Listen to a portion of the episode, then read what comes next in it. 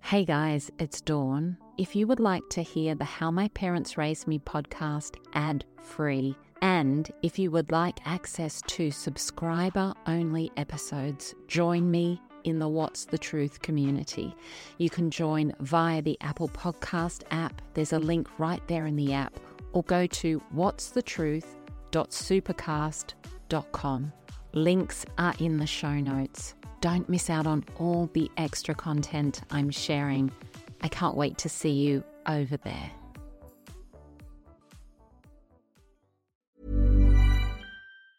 When you're ready to pop the question, the last thing you want to do is second guess the ring. At Bluenile.com, you can design a one of a kind ring with the ease and convenience of shopping online. Choose your diamond and setting. When you find the one, you'll get it delivered right to your door. Go to Bluenile.com and use promo code LISTEN to get $50 off your purchase of $500 or more. That's code LISTEN at Bluenile.com for $50 off your purchase. Bluenile.com code LISTEN. Burrow is a furniture company known for timeless design and thoughtful construction and free shipping, and that extends to their outdoor collection. Their outdoor furniture is built to withstand the elements, featuring rust-proof stainless steel hardware, weather-ready teak, and quick-dry foam cushions. For Memorial Day, get 15% off your Burrow purchase at burrow.com slash ACAST and up to 25% off outdoor. That's up to 25% off outdoor furniture at burrow.com slash ACAST. Hey, Dave. Yeah, Randy. Since we founded Bombas, we've always said our socks, underwear, and T-shirts are super soft. Any new ideas? Maybe sublimely soft. Or disgustingly cozy? Wait, what? I got it. Bombas. Absurdly comfortable essentials for yourself And for those facing homelessness. because one purchased equals one donated. Wow, did we just write an ad? Yes. Bombas. Big comfort for everyone. Go to bombas.com slash ACAST and use code ACAST for 20% off your first purchase. It's not by adding, but by subtracting. It's not by doing more of a, a new strategy or tactic that you learned. It's stopping the stories. It's stopping the manipulations. It's stopping the agendas. It's stopping the fears. It's stopping all of the choices that we make in our life that lead to our suffering.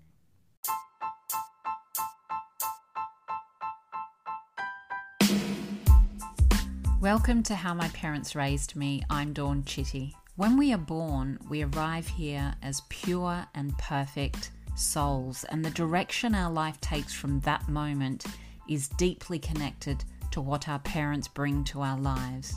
And what our parents bring to our lives is deeply connected to what their parents brought to their lives. And that's the cycle of families. I have always craved connection with real and raw stories to understand what makes you you, what makes you the absolutely unique human that you are. Stories are medicine for the soul, they can connect us and they can change the world. And so, in this podcast, I'm listening to beautiful souls sharing their story what happened to them, how they got through, and how they have healed and thrived despite everything to arrive right here in this moment. Content warning if you are triggered by the themes of this podcast, please seek a helpline in your city.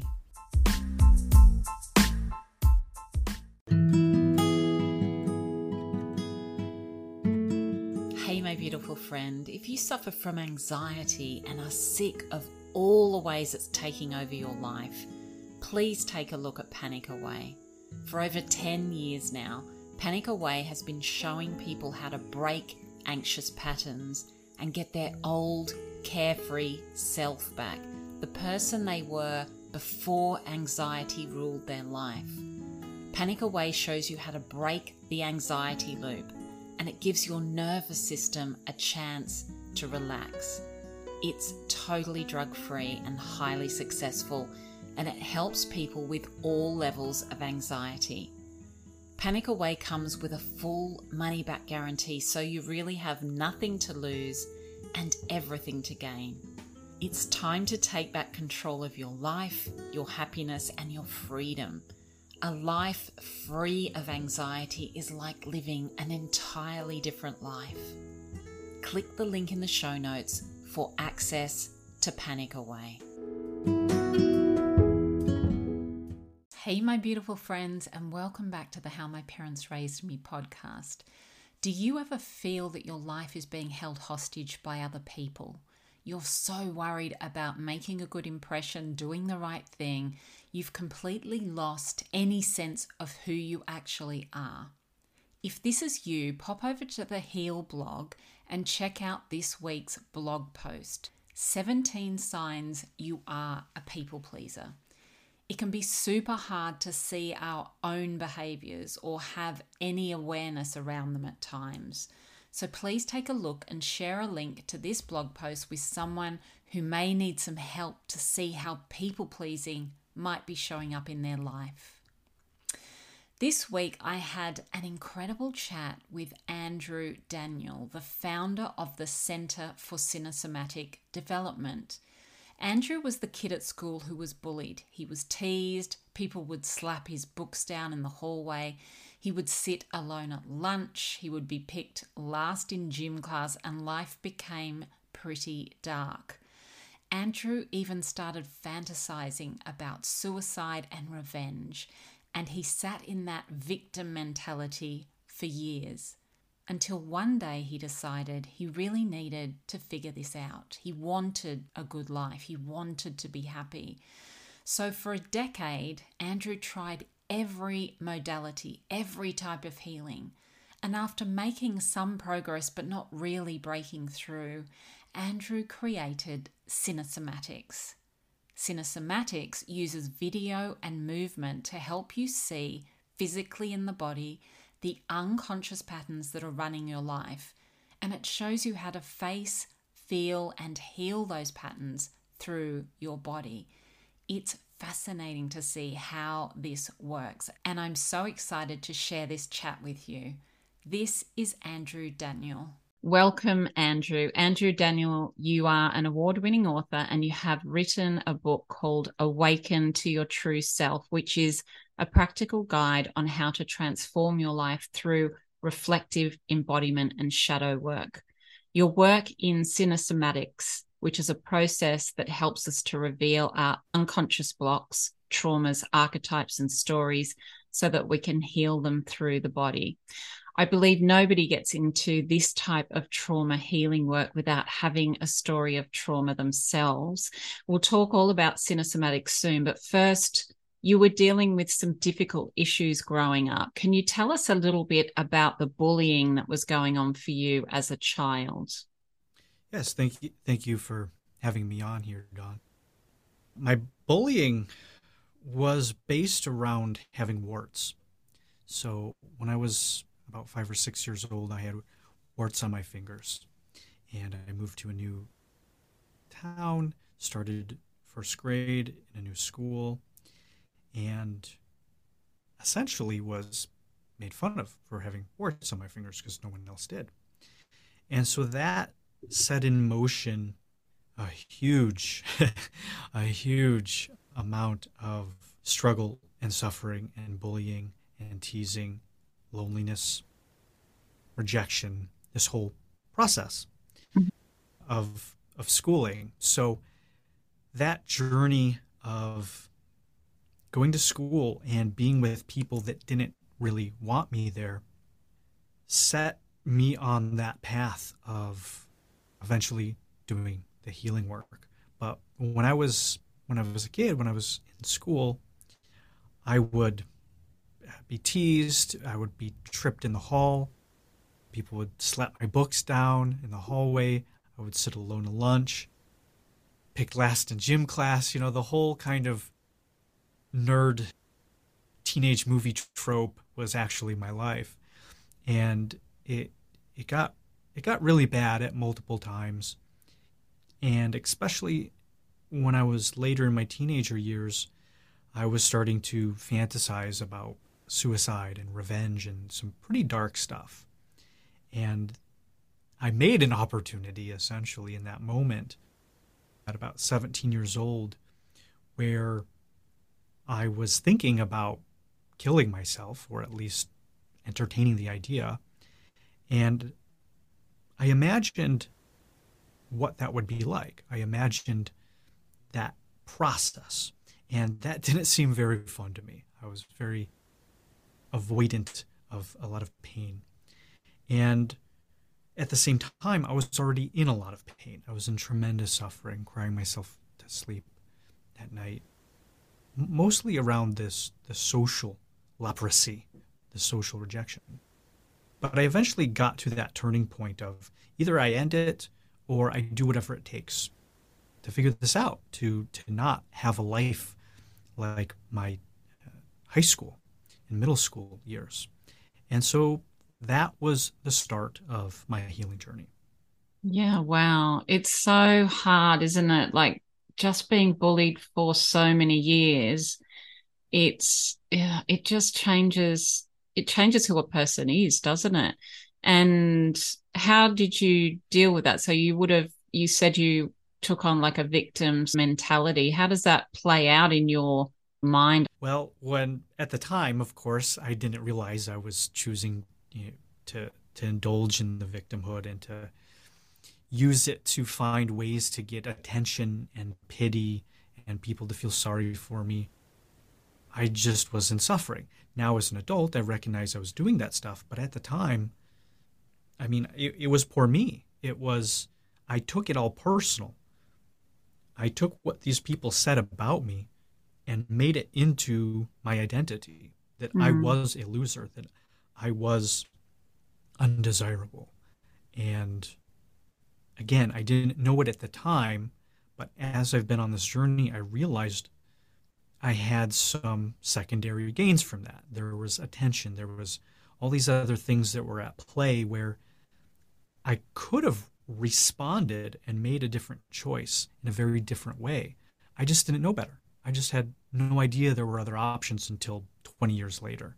So at the mm. time, mm. it was just a lot of a lot of confusion, a lot of confusion because I was very happy and playful and loving and I was facing people that were scared of me just because I had warts on my fingers. And so mm. I began to vilify the warts on my fingers. I began to almost attack myself because it was these warts that I thought were the thing that made me unlovable. And so that that was a whole year years of trying to remove the warts and even when they were gone, even when I had them frozen and burned and chemicaled and lasered off, it really didn't change much. And that imprint, that feeling of there being something wrong with me and being undesirable stayed with me. That reputation stayed with me through most of my schooling. Mm. And I guess it is interesting that you point out that there's a lot of fear there from other people, people reacting with fear rather than anything else. And it's interesting to see that at play. And you were also living in quite a volatile home environment, weren't you, as well? Yeah. It, it, essentially, a lot of my home environment came from my, my troubles at home, came a lot from my own, let's just say, issues with authority. and there was there was a lot of uh, struggle at home because of stuff at school. There was a lot of stuff in the way that I was not necessarily the easiest child to order around. And there was that issues and then my, my parents fought a lot. And they fought usually about money related things and pressures and stressors. So there was a lot of chaos around that. And mm-hmm. that was also further things in my life that I, I had to, to deal with. Yeah. And that's hard, isn't it? When home life is difficult and then school life. I mean, that's pretty much all you've got as a kid is those two things, yeah. right? So, yeah. and you've got stuff, there's nowhere really that's kind of like a safe space for you.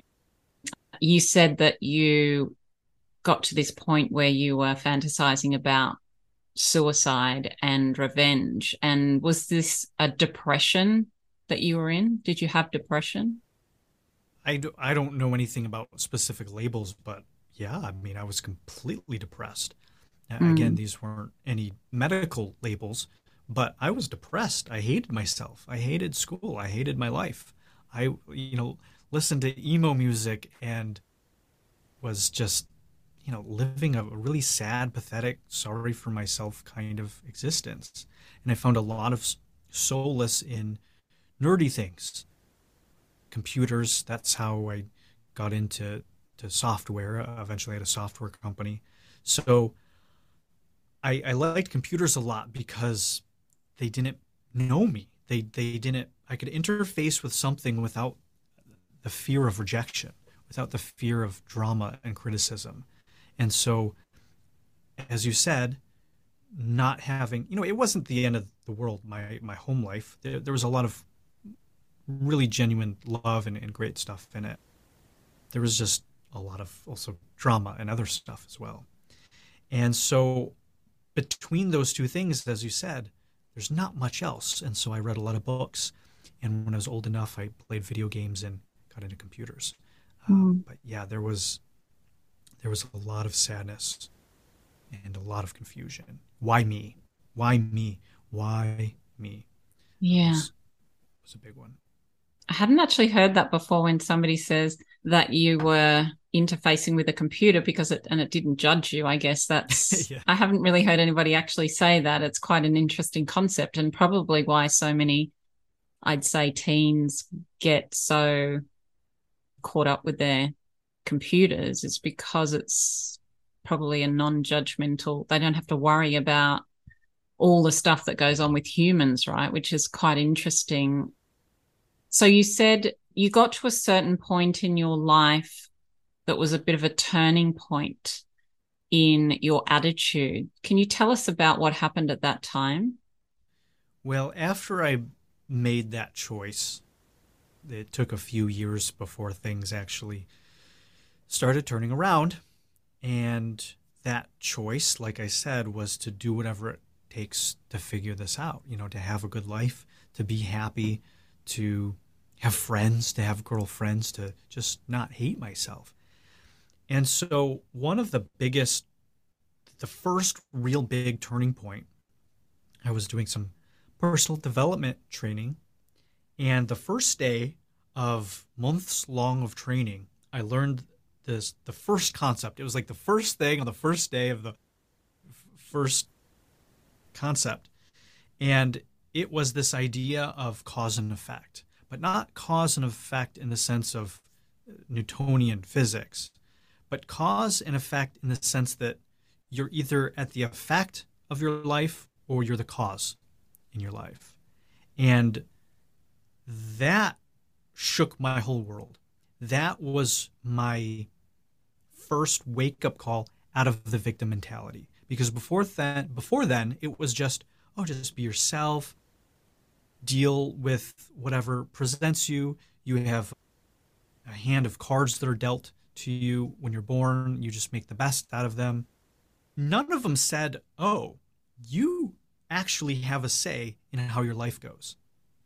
And I just wasn't raised with that, with or at least with a very deep understanding of I can create my reality. I can choose how my life is going to end up, end up, rather than however the wind is going to take me.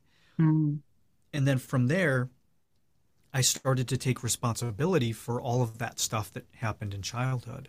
So that was the that was the the first big turning point when I was about 21 years old. Mm.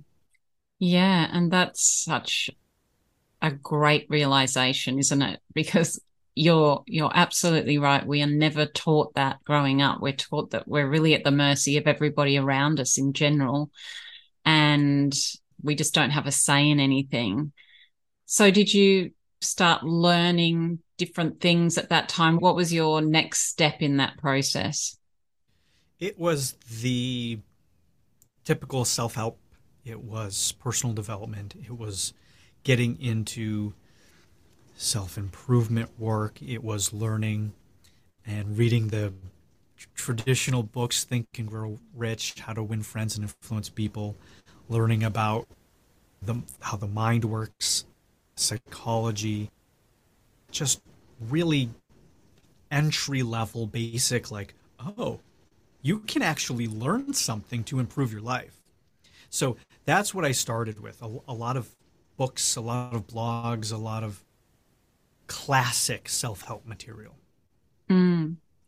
And at some point, you learnt about cinesomatics, or is cinesomatics something that you created? So cinesomatics is mine, yes. And yes, it's yours. That, yes, and so that that actually came about over a decade after that. Right. So I had a whole decade of other stuff before the the movement and cinesomatic work came in. Yeah. So were you doing regular talk therapy during that time? Well, during that 10 years, I did everything. Yeah. I did, I got into spirituality. I got into, I mean, gosh, I did everything from neurolinguistic programming, hypnotherapy, EFT tapping, acupuncture, Reiki, plant medicines, talk therapy, life coaching, chiropractic, detoxing. I did vegan, raw vegan.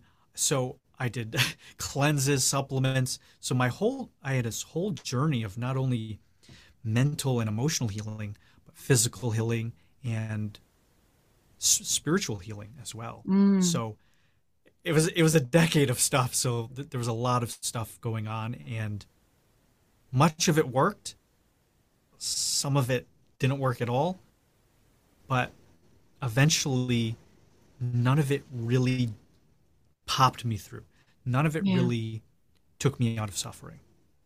Mm, it's interesting, isn't it? And I've, I mean, I've been on a similar journey, and so many others have. It's very expensive, very extensive. Like, and you're right. You sort of you get through, and you're like, oh, this has helped, but it's taken me this far, and then something else takes me this far, and it's almost like fly, flying blind through the night. You know, trying to figure it all out. There's no real map for it. And you can come such a long way on those things. What point did you get to where you realized that there had to be more? Two points. Mhm. One point was I remember in my mid 20s, and this was this was the start of it. In my mid 20s, and I had notebooks. Not this one, but notebooks like this. I had notebooks filled with limiting beliefs, negative emotions, all of these things for me to to clear and to release and heal and all this stuff. And I remember doing that for years, and it was helpful. It was it was really helpful. I had a lot of trauma, I had a lot of emotional pain, and it helped. It got me out of the depression. But I remember one night in my room writing this list, and I'm turning the pages and I'm looking at this, and I said, I'm adding to this list faster than I'm taking away from this list. Yeah. Oh my God, this is never going to end. Spending every day writing lists of all my negative emotions, limiting beliefs is never going to end. Because even if I get through the thousands, I mean, I literally did thousands of these. I mean, I spent so much money, so much time, sacrificed so much real life experiences Mm. to stay inside and heal. And again, it was helpful. But I realized that would never realize peace. There was no point where I could just start living and just have a functional, awakened, joyous life. It was always coming back to fixing myself. And so that was the origin of one of the phrases, one of the chapters in my book, Stop Fixing and Start Living. Because I realized, oh, yes, this is still helpful. There's a lot worse things I could be doing, but I'm actually using this to hide out. I'm actually hiding behind the self help work in order to avoid actually going and getting rejected or you know whatever was out in the world. So that was that was the first one. And the second one was when I was homeless for the second time. Wow. and I said, oh, okay, what is going on here? Because I learned all these spiritual ideas that, that were actually really good ideas. I learned all the stuff around abundance and mindset. I dealt with money issues. I did all of this healing work. This was eight years of self help, spirituality, personal development, all of this kind of work. And yet, my life was less functional than it ever was. I actually had more money and a more functional life when I was running my software company before I got into any of this. And I, I didn't understand it. I was really, really confused because I got wiser and wiser and more whole and healed, but less and less functional in the world. And I said, there, there's got to be something else. Like the, there's the idea that you can be either successful in the normal kind of matrix world and not be spiritual or vice versa that if you were spiritual you couldn't have success in the material. I didn't buy that. It didn't make sense. I saw many people that were able to unite those two in a very wholesome holistic way. And so that that is eventually what led me to the embodiment work where it's like oh okay there's there, there's more than what's going on in my mind and well, then the rest is history of starting cinesomatics and before even starting that learning about the embodiment and five years of my own journey of doing real shadow work and and uh, seeing how I was showing up physically in the body was not matching my image of myself. So those were the two the two kind of turning points in the wake up calls. The first was okay, this path is never going to realize peace and the second one was oh, I am missing something completely different than everything else that's being taught. Yeah. And so can you tell us what is cinesomatics? So let's just start with the word cinesomatics. So cine comes from the cinema, so video, movement. It's a, it also has its base in, in Greek of kina, which is uh, movement. So that's the cine part. So movement and video, and then somatics, which is of the body. And so cinesomatics is a it's a methodology and philosophy and approach to healing that uses video and movement to help people see the hidden and subconscious stories, mythologies, and archetypes that are running their life. Yeah, and I had a look at the videos on your website with the embodiment assessments and there were so many people on there who were very blown away with the results.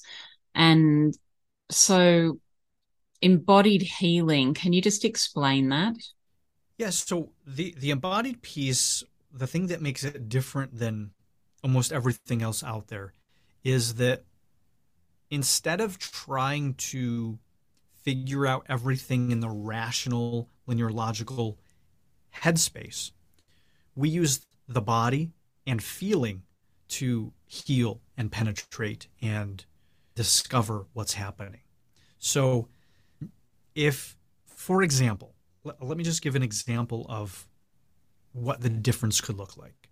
Say somebody has trouble with receiving in their life, they can talk to their normal talk kind of therapist or coach, and for weeks or months, they can talk about how they are really open to receiving and people have given them but things still aren't working and all, all of these stories around why they have trouble around receiving and they may or may not find resolution. Oh, okay, well, here's five steps. Maybe go practice doing this. You know, do this with gifts.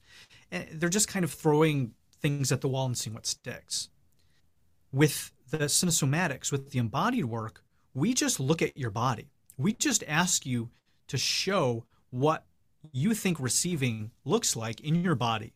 And then we play that back and we actually see how you embody that archetype. And that shows us how you actually live it in your life. Because so many of us have stories, we have distortions, we have inaccurate definitions. Our entire idea of ourself can be inaccurate, and we don't even know it. And so with the video and the movement, it cuts through all of that. You can see within seconds the truth of how you're actually showing up in the world. Because the way you're embodying something is the thing that's interfacing with reality. It's the thing that's in time and space. And that's the, the dimension in which you actually create and achieve things. And so if the way you're showing up in your body is different than the way you think you're showing up in life, the embodiment is closer to reality. And that's what we look at. It just sounds so fascinating. And I've spoken to people who've said, Well, I've been in therapy for 10 years, I've been in therapy for 15 years, and I just, I'm not moving forward. And it is so much that thing of it just being what's going on in your mind. We've spoken on here on the podcast a lot about somatic experiencing. Is it, is there a part of it that, that is the same as that? Completely different. Can you can you explain how that's different? Because that is healing through the body, isn't it? Yeah. So one of one of the big differences is in cinesomatics we use video, and mm. the the video component is included in the feedback pillar of cinesomatics, and so the the actual facilitation in the cinesomatic process involves potentially very sessions in which the the person is moving, the person is doing specific archetypes in the body, they're showing certain things in the way that they move and they feel. And then we are we're filming this. And so we play this video back and you actually get to see yourself doing those things. And mm-hmm. it's not just it's not just emotions, it's functionality, it's connection, it's intimacy. It's how you do one thing is how you do everything. And so, how somebody shows up in the body, how someone responds to the feedback, how somebody joins the call, the entire thing is a part of the process. The clients get feedback on all elements of everything in how they show up. And then, so that video feedback and verbal feedback from me or the facilitators is a feedback loop. It's information. It allows them to see themselves in a new way. And then from there, they have an opportunity in the body to rewire that, to actually rewire their, their nervous system and build new neural pathways to something that's more functional in life. So it's not only uh, it's not only just healing, but it's actually helping people add zeros to their income, develop better relationships, get more creativity, have more peace. It's it's it's an entire life transformation process. Yeah, sounds incredible. Millions of people have lost weight with personalized plans from Noom, like Evan, who can't stand salads and still lost 50 pounds. Salads, generally, for most people, are the easy button, right? For me, that wasn't an option. I never really was a salad guy. That's just not who I am. But Noom worked for me. Get your personalized plan today at Noom.com. Real Noom user compensated to provide their story. In four weeks, the typical Noom user can expect to lose one to two pounds per week. Individual results may vary.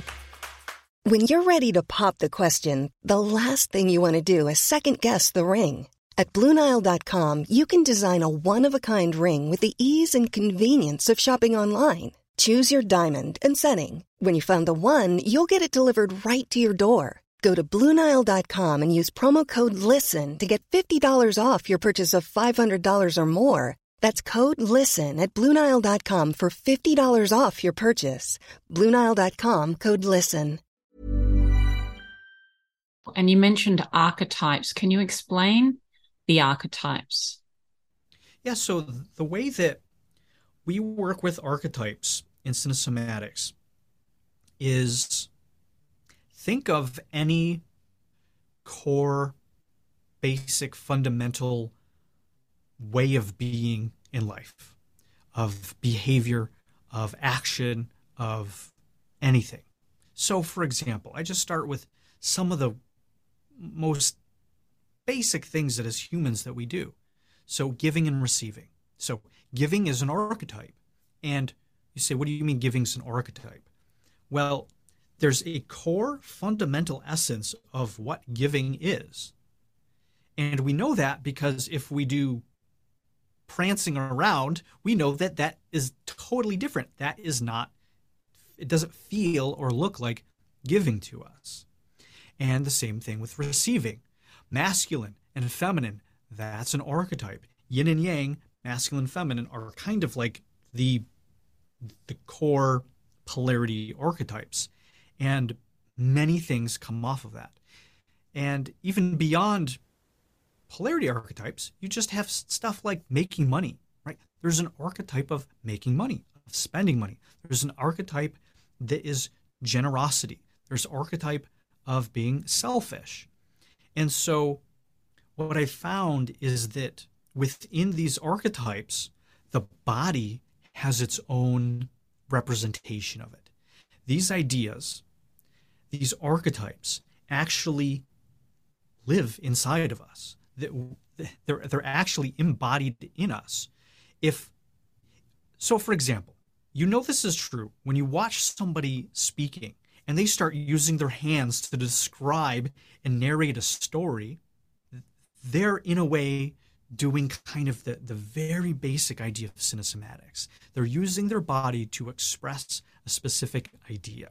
And that's that's really the, the fundamentals of it. Mm. So if somebody comes to you and they're struggling with making money and this is what you can see them doing, what's the process to helping them overcome that? So the first thing is to to get an assessment, really. It's to see where where are they at? Because you can talk about it and you would it would blow your mind to to see how many people come in and I say, "Do you know how to make money?" They say, "Yes." And then I say, "All right, show me. Show me in the body what making money looks like." And they just stand there. N- not just for a few seconds, but for minutes. And that tells me a lot so let me just ask you I mean, a lot of this stuff is self evident. If you ask somebody to demonstrate something, to just express it, and they spent minutes before they could express it, what do you think that tells about them? What do you what do you think that tells us about their relationship with that idea in their life? Well, there's I guess there's no connection between their brain and their body and able to make that happen. Yeah. So they're another way I would say that is that they're out of relationship with that idea. Right. And so I've I've done this a lot. And I have never seen anybody come in that made millions of dollars that took 2 minutes to show how to make money. And I've never seen anybody that took 2 minutes or never to express this archetype of making money that didn't struggle with money in their life. Mm. And so it becomes really obvious, really quick, that there is a, a direct correlation to the way somebody embodies these archetypes and the real practical results they get in their life. Yeah, wow, it's so fascinating. And so I guess trauma is a cycle. So this is really helping to stop repeating patterns Is that what it is to help us to stop repeating patterns? Somewhat. The, the key there is stopping. So, one of the fundamental principles that I teach is our suffering doesn't come from us not adding more to ourself or from not doing more in life. The people that come into this work, they, they're, they're doing a lot to fix themselves, to improve themselves, to heal themselves. It's these stories, it's these patterns, it's this unconscious shadow material that we keep alive that is what keeps us stuck. And so it's not by adding, but by subtracting. It's not by doing more of a, a, new strategy or tactic that you learned. It's stopping the stories, it's stopping the manipulations, it's stopping the agendas, it's stopping the fears, it's stopping all of the choices that we make in our life that lead to our suffering. And you mentioned shadow work. Can you just explain for people that don't know what that means, the meaning of shadow work? So, my definition, which I can only speak to, my definition of shadow work is facing and integrating the aspects of ourself and humanity that we wish weren't true about ourselves. The things that we judge, the things that we hate, the things that we wish we could take a pill and make go away. All of this stuff about ourselves that if we had a magic wand we could wish away that we could cut out of ourselves.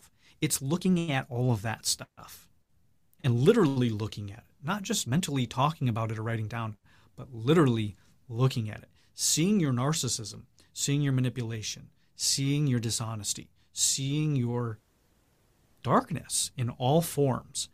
Again, it's not just, for me in this work, it's not just a couple things that you don't like about yourself. It's really the worst things about humanity, the deepest, darkest evils and treachery in ourself, the, the, the most vile judgments, the most harmful self hatred, all of this stuff coming into terms, coming into relationship with this in ourselves and not vilifying it, not attacking it, not getting rid of it, but falling in love with it. And through that process, you reclaim all of the resources that you lost by suppressing, by judging, by shoving away, by ignoring, and by denying. Mm, sounds amazing. And so, what would you say were the top things that Sinner somatics is helping people with? What are what are the most common things? Yeah. Because how you do one thing is how you do everything, it actually helps with a lot of stuff. I can give some examples of the things of the patterns that I see some of my clients coming in. Some of the biggest things are around intimacy of actually letting ourselves be seen, of letting people in. And cinesomatics helps with that because in the movement, you can actually see if you're letting people in, if you're receiving. And so people will come in, they don't even realize they're avoiding intimacy. And so by doing this work, clients get more comfortable being vulnerable. And vulnerability is key to intimacy. In fact, intimacy necessitates vulnerability. You can't have intimacy without being vulnerable. And so, in the space that I hold on these calls, not only is it a, a safe healing space, but I'm actually, I have to be willing to let my clients see into me. So, I actually have to show up and be vulnerable and be open to intimacy and that is not something you see in a lot of practitioners. In fact, a, a lot of therapists get trained to say intimacy, you, you cannot be personal. It, almost is like you become a, a, a wall. And I found results are completely the opposite. having my clients feel safe in letting themselves be seen i mean it's just it's it it's it's amazing it's beautiful it's profound and then they take that into their relationships and they take that into their life and you know everything even in business it's all about relationships and if mm-hmm. you can't let people in if you can't let love in if you can't let money and resources and help in you're going to be struggling a lot so that's one of the things that people either that come in about relationships or even business intimacy and being willing to be vulnerable is a big thing. Along with that, you have the ancillary things like boundaries versus barriers. You have are you penetrable? Do you let do you actually let things in or do you just have this wall around you? Are you avoiding things? Are you in denial of things? So in the beginning the a big focus is on some of these things that we're doing in our life that create suffering.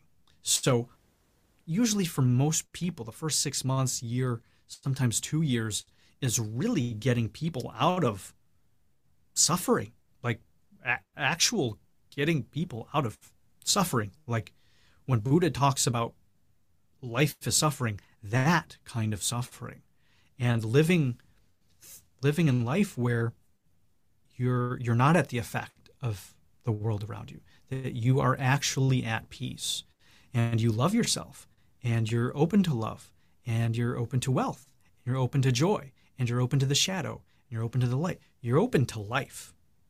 And that openness equates to success in all areas.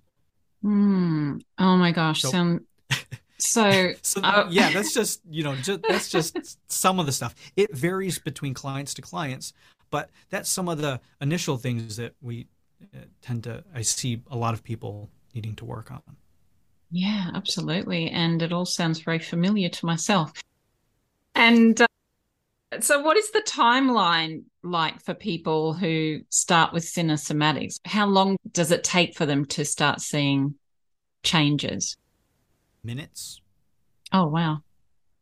Yeah. Because the getting the feedback when when you've been living your life and you've been saying something like, I'm a giver, I'm a really good at giving, I'm a really nice person, I'm really open to change and to love. And I have you move, and then we play that video back, and you get to see in your own body, you get to see in your own self that none of those are true. That changes everything. You you realize that you've been living a lie. And for some people that awareness alone starts an entire healing process a transformation process. So one bit of feedback i have people on my assessment before they're they're even in a program they just come on for an assessment.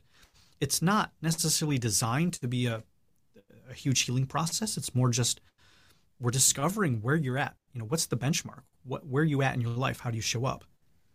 Just from the feedback in that alone a lot of people have tremendous shifts so it it can happen in an instant. The thing is my preference how i work with people in this work is life transformative work where people don't just come in and say oh i have this problem help me fix this one problem. That's that's not how i use this. That's not how i approach it. My approach is literally getting people to wake up, literally ending suffering in their life and becoming more functional. We, we have people adding zeros to their income, changing careers, transforming their relationships. It's, it's truly remarkable stuff. But that doesn't happen overnight.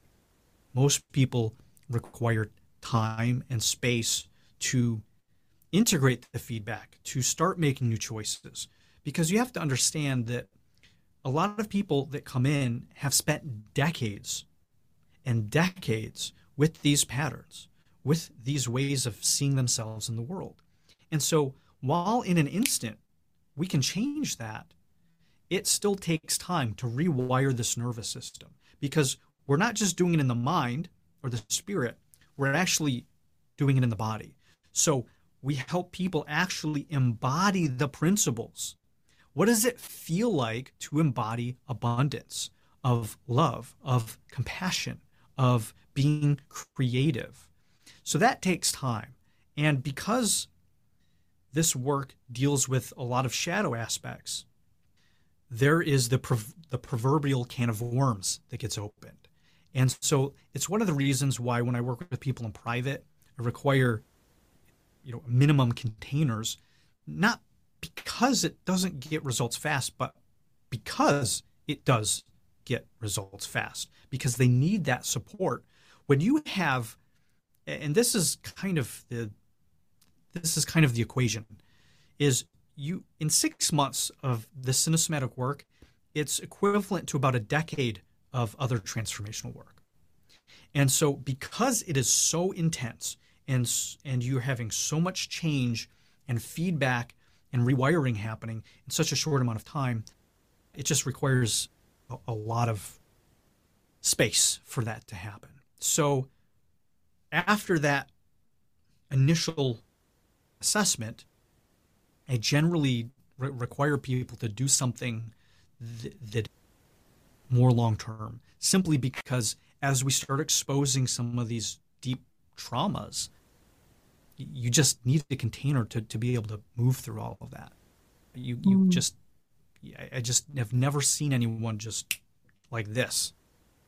Maybe maybe Jesus, maybe Buddha, you know, maybe like five people in the history of humanity, I suppose. But for most people, it's taken them decades to get here. It takes some time to get through. But the thing is, they actually do get through when nothing else has worked. Mm. And you said about your 10 year journey of doing all sorts of different things. I saw something, a quote of yours, and you said that seeking a spiritual path leads to more suffering, not less. Can you explain what you meant by that? Because so many people do turn to that sort of spiritual path to heal, right? Well, the key word in there is seeking. So there is a chapter in my book called The Spiritual Path is Failing You. And I think one of the biggest reasons this is the case is because of certain ideas like ascension. A lot of people turn to a spiritual path to escape their humanity. And I assert that our humanity is our divinity. And so so many people are trying to escape their their humanity by going into divinity. It, but it just is impossible. It doesn't work because this right here is our divinity. And when you separate the two and you start living a life where you're neglecting and judging and avoiding the physicality of human existence, A, you're you're rejecting life for one.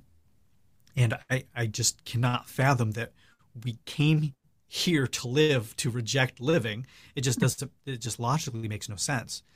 And then second, you're you're trying to go somewhere. So you're not actually at peace. And so I mean there, there's there's some quotes, right? Like in the Bible, the, the kingdom of heaven is on earth. It's it's right here. People are trying to go somewhere else. They're trying to escape their suffering. And it just doesn't work. You, you can numb out, you can avoid, maybe you can get out of depression, but all of that dealt with stuff is still there. And it, it, it just, for many people, that seeking to avoid and to ascend and to bypass their humanity just creates more suffering. With that said, it doesn't mean that pursuing or being on a spiritual journey is is a bad thing. This work is very deeply spiritual. It's just what is your intention? What is the energy behind the seeking? And for a lot of people, and for myself when I was doing it, was a rejection of humanity. And uh, I was homeless twice. And I certainly know that that doesn't work. Mm. And you talk a bit about isolation as well and how isolation can be just a feeling of nobody understands me or nobody gets me. Is that something that you're helping people with? Yeah. So it, one of the realizations with that in the cinesomatics work is one of the exercise one of the exercises that I have people do for this is I have them just simply walk around. I actually did this a, few weeks ago with a, with a new client. I said, just walk around the space.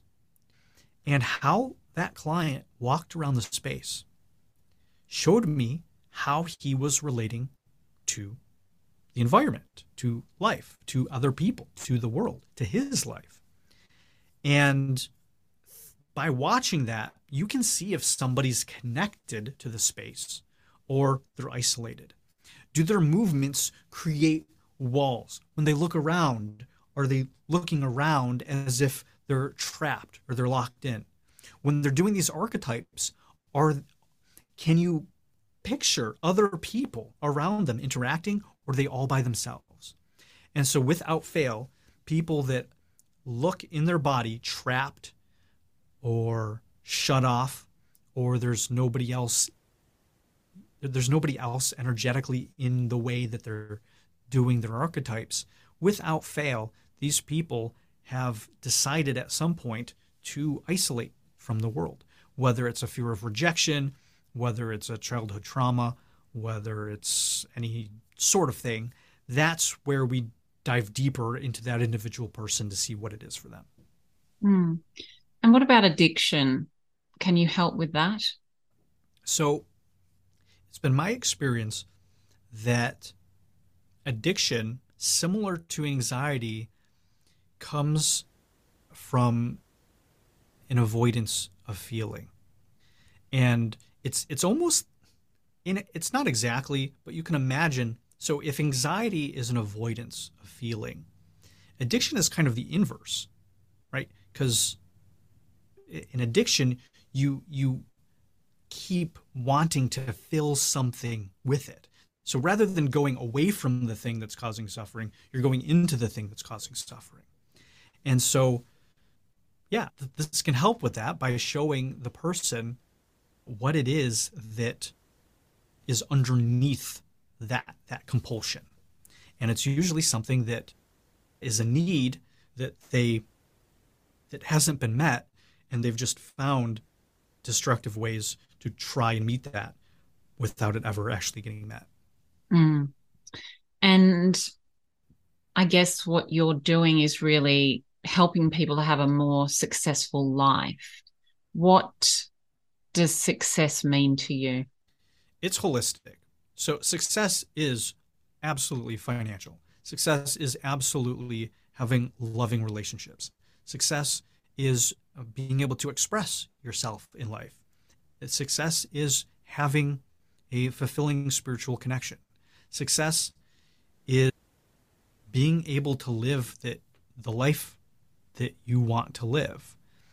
And it's not necessarily the ego life that you want to live, but the let's say the the, the higher life that's that's there for you. So to me success isn't just financial, but it's also not a rejection of the material. It's holistic. You're healthy. You're enjoy. You're you're playful. You have healthy relationships. You are able to provide for yourself and other people. You're taking responsibility. You're functional. You're contributing to the world. You feel fulfilled. It's it, it's all of it. And it's also being at peace if you don't always have all of that. So mm. peace is a huge component as well. Yeah. And so your book, Awaken to Your True Self, it's about truth, really, isn't it? Awaken to a self you no longer need to fix or avoid or improve and experience true peace in your life. It's been an Amazon bestseller and it's obviously resonating with people. Why do you think it's having such an impact? frankly, because it has things in it that actually help people. There's a lot of books out there that are, are a bit fluffy. And I think people who have done a lot of self help and spiritual work are looking for something with some meat, uh, looking for something that it, it is not pulling punches, that isn't just a marketing book in disguise, that isn't filled with fluffy, anecdotal nonsense and trite phrases. People that have been on a healing journey for a long time, who are professionals, who actually want different results in their life, they they want to be confronted. They need to be confronted. They need to be shown the truth. And that's what my book does. It's a big book, it's dense, and it has a lot of concepts that you're not going to find in other books. And so that's why I wrote it. I wrote it to actually help people. That here's a book I could give to you. And if you're stuck and if you've already done a lot of self help work before, this will show you why you're still stuck and how to get out of it. And so I think that's one of the reasons it's resonated so much because it, it's it's not light on content. In, in fact, people say I have to read this multiple times just because there's so much in it. Mm. Yeah, absolutely. I've got my copy. It is quite extensive, and I'm already like tagging pages and scribbling notes, but it's quite exciting. So, tell us about the rest of your work. Who are the people that you're helping? What are you offering? What do you want people to know? Well, for now, it's the cinesomatic work. And so I work with people one on one, in person, or virtually. I offer something called an embodiment assessment, and that's the first place a lot of people usually will work with me. My currently right now my private practice is full, so I only have availabilities doing those assessments. So those are an option for people that want to do cinesomatics specifically and experience that with me online. Over this next few months and this year, I'm going to be doing workshops and more group programs. So that's that's going to be really fun starting to, to do a lot more work in, in group settings. And I think if people have found any interest in these concepts that we've been talking about here today, the book's a great start. It's very accessible. There's a lot to it. There's a lot of stuff in there. You can get it on Amazon, ebook, paperback, hardcover, audio, however you want to consume it. It's out there. And you can find all of that on my website, andrewdaniel.org. So, andrewdaniel.org. I'll put all of those links to the website and to the book in the show notes so that you can find those easily. Andrew, thank you so much. This has been such an incredible conversation and so much information. There's just definitely something magical about what you're doing. And I've already got my copy of the book, as I said, and I just believe wholeheartedly that life is about truth and finding the truth of ourselves. And that feels what this is all about. So thank you so much and for being an incredible leader in this space. Well, thank you for having me on. I appreciate it. Thank you for being on this journey of healing and community with me. If you listen on Apple, I would love it if you could take a moment to post a review for the podcast. It would mean a lot. Check the show notes for all links recommended in this episode. If you're on Instagram, follow me at My Big Love Project and please share this episode with someone you know needs to hear it. Thank you for joining me. You are such an incredible soul because you are you. You are unique. Your journey is unique, and you can absolutely change the world with your story. Your time is precious, and I so appreciate you being here. Thanks for joining me. I'll catch you next week.